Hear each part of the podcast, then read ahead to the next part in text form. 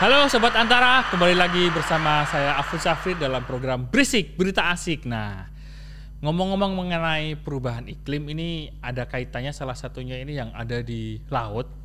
Nah, kita sudah mendatangkan salah satu pakar atau ilmuwan, lagi-lagi ilmuwan yang sering mampir di podcast Berisik. Nah, kali ini ada pakar bio-geokimia. Nah, itu apa aja itu nanti yang dipelajari, nanti kita akan ngobrol langsung. Walaupun saat ini tidak bisa datang langsung ke studio, tapi kita sudah langsung terhubung dengan Pak A'an melalui virtual. Halo Pak A'an, gimana kabarnya? Halo, selamat pagi. Pagi Pak A'an. Nah, tadi sempat saya sebutkan nih Pak A'an mengenai salah satu kaitannya dengan pemanasan global atau perubahan iklim ini ada hubungannya dengan bio-geokimia. Nah, Pak A'an sendiri sebagai pakar bio-geokimia sendiri, apa sih Pak bio-geokimia? Kayaknya ilmu yang berlapis-lapis itu loh. Iya. Ya, sesuai nama ya, memang berlapis-lapis. Jadi bio-geokimia ini cabang ilmu alam yang mempelajari siklus materi. Nah, materi ini misalnya karbon, oksigen, nitrogen, dan lain-lain. Nah, ini perlu dipelajari karena terkait erat dengan kehidupan. Jadi contohnya materi organik penyusun tubuh makhluk hidup ini kan badan kita misalnya terdiri dari 55% karbon, kemudian 35-45% oksigen gitu, kemudian 5% hidrogen dan sekitar 4% nitrogen gitu. Jadi ini menjadi penting, cukup relevan dipelajari, apalagi misalnya nanti terkait dengan semua siklus materi yang ada di alam semesta, gitu Mas. Nah, kalau Pak A'an sendiri, kenapa Pak tertarik dengan bidang bio-geokimia ini sendiri? Kan kalau kita tahu kayaknya udah karbon itu barang yang nggak kelihatan tapi ternyata memiliki dampak yang sangat besar bagi umat manusia gitu. Iya, karena memang latar belakangnya kenapa mempelajari ini, pertama sebenarnya memang karena isu perubahan iklim ya, dulu sangat tertarik di isu itu. Nah, ternyata isu itu berkaitan erat dengan hal-hal yang tadi tidak kasat mata ya, materi-material yang unsur materi yang seperti karbon, oksigen dan sebagainya. Yang memang dari dulu latar belakang pendidikan saya S1 di biologi, kemudian di S3 memang bio-geokimia laut begitu. Nah, ini yang berangkat dari isu perubahan iklim, kemudian mempelajari hal yang sangat basic, sangat mendasar, apa sih sebenarnya yang proses yang terjadi gitu ya, sehingga sampai mempengaruhi semua hajat hidup banyak orang, bahkan sampai dunia global gitu ya, kaitannya dengan perubahan iklim. Nah, saya mempelajari hal-hal yang dasar sekali untuk perubahan iklim itu. Nah, kalau kita lihat kan ternyata banyak sekali materi-materi yang mempengaruhi perubahan iklim itu sendiri. Nah, kalau pengaruh secara langsung itu seperti apa sih Pak? Kalau misalnya kan mengenai karbon, kemudian oksigen dan sebagainya dan unsur-unsur kimiawinya. Nah, kondisi seperti apa kalau kejadian itu menjadi lebih buruk? Apakah ketika semakin banyak karbon entah di laut atau dimanapun itu menjadi kan itu lebih ke arah hal yang lebih buruk atau negatif, atau seperti apa nih Pak kondisinya? Karena kan itu unsur-unsur yang banyak ada di alam ya, tapi ternyata saya nggak tahu nih apakah harus diseimbangkan atau bagaimana untuk diteliti agar karbon dan kandungan yang di bio-geokimia ini lebih terkendali gitu. Iya, baik. Kaitannya dengan perubahan iklim ya misalnya.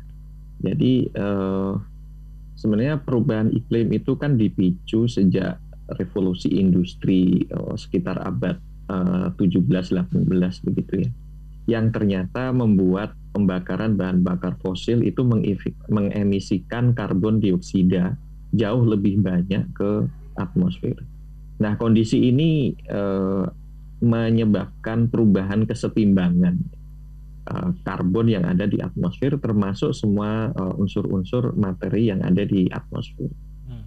Nah, ketika karbon dioksida meningkat ini nanti efeknya jangka panjang, misalnya terjadi yang kita biasa kenal dengan pemanasan global karena karbon dioksida menyebabkan efek rumah kaca ya. Nah, karena terjadi pemanasan ini kemudian menyebabkan efek domino, misalnya kelarutan oksigen di laut menjadi menurun. Nah, kemudian perubahan juga sistem karbonat. Karbonat itu semacam ya unsur atau senyawa yang dibentuk oleh karbon yang ada di laut yang menyebabkan penurunan keasaman laut yang kita kenal dengan pengasaman laut. Gitu. Nah, kemudian saat CO2 atau karbon dioksida yang meningkat di atmosfer ini juga kemudian merubah komposisi atmosfer. Jadi semakin banyak kan karbon dioksidanya. Nah, komposisi ini yang menyebabkan kemudian terjadi perubahan ini ya, cuaca. Nah, kalau terjadi perubahan cuaca yang ekstrim, kemudian berlangsung jangka panjang, polanya menyebabkan yang kita kenal dengan perubahan iklim. Jadi itu sebabnya secara mendasar siklus karbon, oksigen, dan senyawa karbonat dan sebagainya ini yang dipelajari lewat bio-geokimia ini ternyata berpengaruh terhadap perubahan iklim begitu, atau ada keterkaitan dengan perubahan iklim. Nah, nantinya kan saya dan tim peneliti mencoba mempelajari ini supaya kita tahu apa yang bisa dilakukan untuk mengurangi dampak perubahan iklim dan sebagainya. Oke. Nah, kalau melihat kalau efeknya tadi ternyata jika karbon ini semakin banyak dan bisa mempengaruhi tingkat keasaman laut sendiri kan, kalau prosesnya laut kalau menguap itu kan bisa menjadi hujan kan Mbak. Nah, apakah ada pengaruh secara langsung kepada tubuh atau pengaruh negatif terhadap manusia ketika air hujan yang turun dari penguapan laut yang asamnya cukup tinggi itu pengaruh terhadap kehidupan manusia sendiri ada nggak Pak? Prosesnya kalau kaitannya dengan pengasaman laut sebenarnya lebih berdampak pada hewan-hewan atau flora-flora yang ada di laut, biota laut. Dampak langsung akan ke sana. Namun dalam konteks tadi disebutkan misalnya hujan, itu nanti sebenarnya air laut yang menguap ya dia akan menguap hanya sebatas uap airnya saja. Tapi kalau yang sering kita dengar misalnya di berita-berita ilmiah bahwa ada hujan asam, itu sebenarnya disebabkan oleh nitro oxide. Nah, nitro oxide ini bukan dari laut sebenarnya, tetapi kebanyakan dari industri dan pembakaran bahan bakar fosil. Nah, nitro oxide ini yang di beberapa daerah menyebabkan hujan asam yang memang akan berdampak pada kesehatan, berdampak pada produktivitas pertanian dan sebagainya gitu. Tapi kalau dari pengasaman laut dia dampaknya langsung pada biota laut. Yang kalau bagi manusia ini dampak langsung di dalam konteks menurunnya produktivitas perikanan, produktivitas laut dan sebagainya ini yang akan mempengaruhi sosial perekonomian manusia gitu. Oke. Kalau ternyata kaitannya dampaknya kadar asam dan kondisi laut sendiri itu terjadi pada biota laut. Nah, sedangkan Indonesia ini kan hampir 2/3 atau lebih dari 1/3 itu kan kondisi wilayahnya terdiri dari laut. Tentu biotanya kan sangat banyak dan kandungan istilahnya kekayaan lautnya itu sangat banyak manfaatnya bagi masyarakat sendiri. Nah, kondisi laut di Indonesia sendiri sekarang dengan biota lautnya dan juga perkembangan revolusi industrinya di Indonesia sendiri dan dampak buruknya terhadap kondisi laut ini seperti apa sih Pak? Iya, kalau konteks di perairan Indonesia ya, dengan adanya perubahan iklim global, pemanasan global, dan tren perubahan-perubahan yang terjadi secara bio-geokimia, saat ini memang di Indonesia khususnya emisi karbon terus meningkat karena penyebab utama pertama adalah alih guna lahan yang cukup masif ya di Indonesia, kemudian pembakaran bahan bakar fosil baik oleh kendaraan maupun industri. Nah, kemudian juga ada dampak input darat ke laut, misalnya curah hujan yang tinggi menyebabkan sungai-sungai banyak membawa material dari daratan ke laut gitu ya, termasuk sampah dan sebagainya. Nah, salah satu dampaknya juga peningkatan konsentrasi karbon organik yang masuk ke perairan. Nah, karbon organik ini nantinya akan mengalami pembusukan ya, atau istilah kimianya itu remineralisasi atau dekomposisi, itu pembusukan yang karena proses ini kemudian terjadi lagi emisi karbon ke atmosfer secara alamiah dari materi karbon organik. Nah, ini yang terjadi di Indonesia dan trennya cenderung meningkat begitu. Berarti nah, namun di sisi lain sebenarnya Indonesia dengan tadi luas 2/3 itu laut ya, memiliki potensi penyerapan karbon oleh vegetasi pesisir yang cukup besar begitu. Misalnya lamun, mangrove yang juga cukup menjanjikan begitu ya. Kita punya luas mangrove 3,1 juta hektar kira-kira. Atau potensi luas padang lamun yang diperkirakan sampai 1,8 juta hektar. Ini saya kira cukup potensial untuk menangkap kembali tadi karbon yang terlanjur teremisikan ke atmosfer, ditangkap kembali oleh vegetasi ini.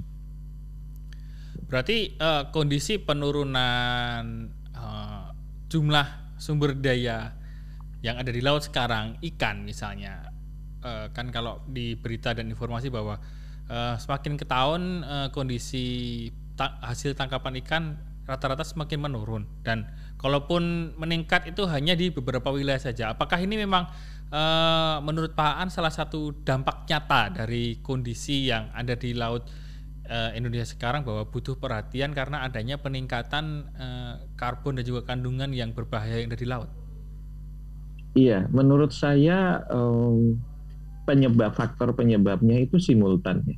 Tidak hanya oleh tadi perubahan iklim, kondisi pengasaman di pesisir atau di laut, atau terjadinya deoksigenasi yang memang trennya cenderung meningkat, tapi juga ada faktor-faktor misalnya penangkapan ikan yang berlebih gitu ya, illegal fishing dan sebagainya. Jadi cukup kompleks sebenarnya kalau kita bicara mengenai produktivitas laut ya, produktivitas perikanan.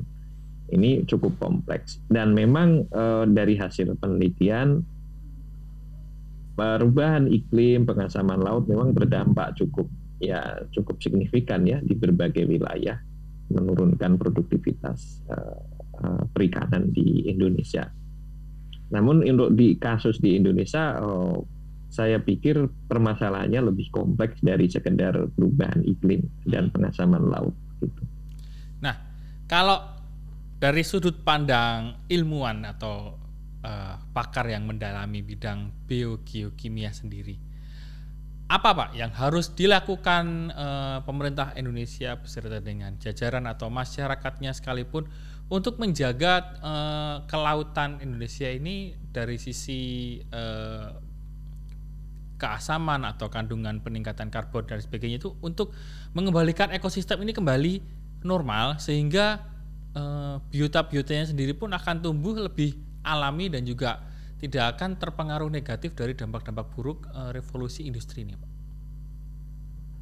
Iya, perubahan iklim kan memang sedang terjadi dan akan terus terjadi ya. Dan untuk mengurangi dampaknya, yang bisa dilakukan ya beradaptasi dan sekaligus melakukan mitigasi. Dan ini harus menjadi komitmen semua pihak ya, dari pemerintah, kemudian kita masyarakat dan pelaku ekonomi swasta dan sebagainya. Misalnya dengan menerapkan keseimbangan dalam pembangunan, dalam konteks misalnya green economy, ada blue economy, ada low carbon development dan sebagainya. Dan ini yang harus menjadi komitmen semua pihak, karena memang keseimbangan ya antara kebutuhan sosial ekonomi, kebutuhan pembangunan, perkembangan teknologi dan sebagainya, termasuk juga keseimbangan di dalam kelestarian lingkungan.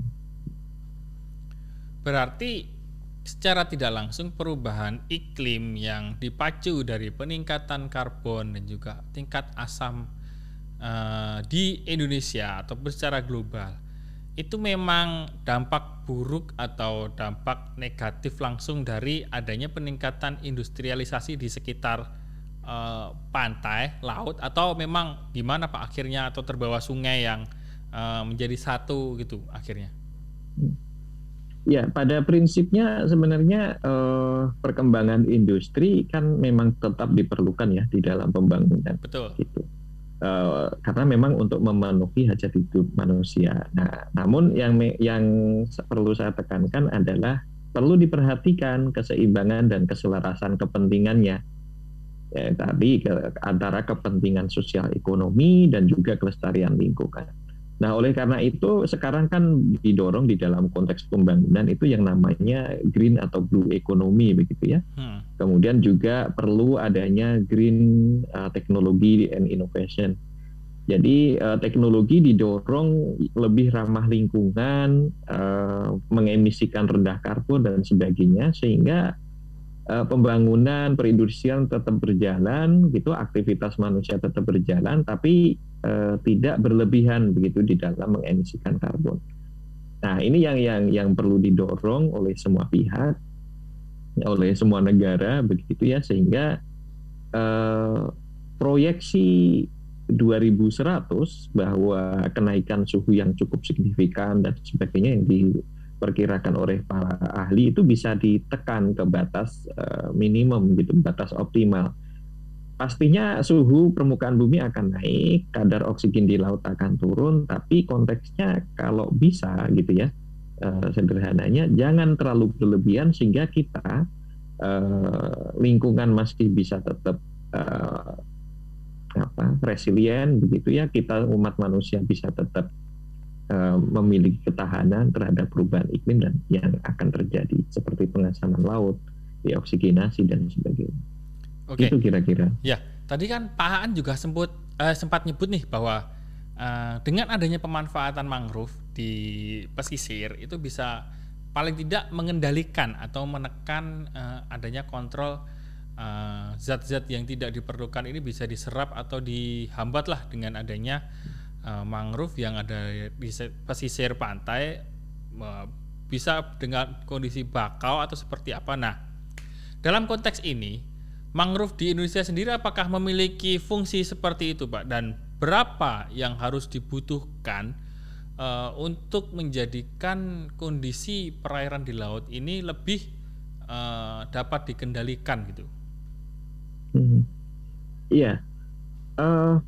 Secara global, baik itu mangrove maupun padang lamun, ya, ekosistem termasuk juga rawa air asin.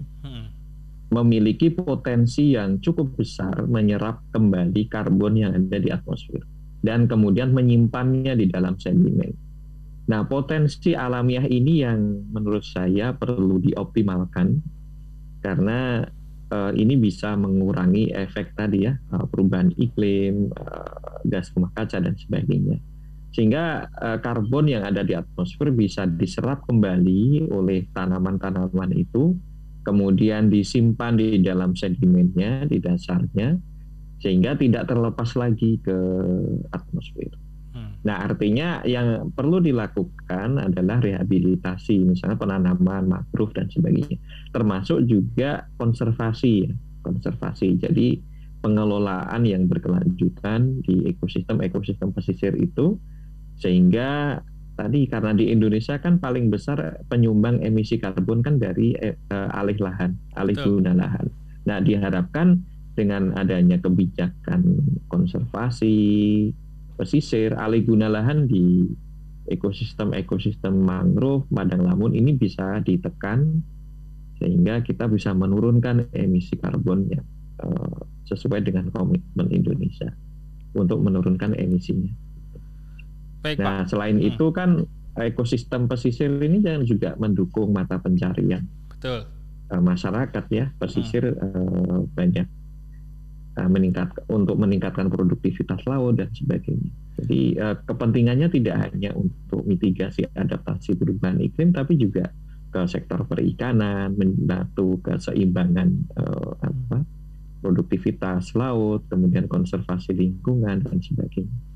Nah, kondisi terburuk apa sih Pak yang terjadi jika perubahan iklim melalui pengendalian karbon dan juga asam dan juga efek-efek buruk yang ada di laut ini tidak dikendalikan dalam jangka waktu dekat? Apakah peningkatan suhunya itu bisa drastis dari tahun ke tahun atau seperti apa?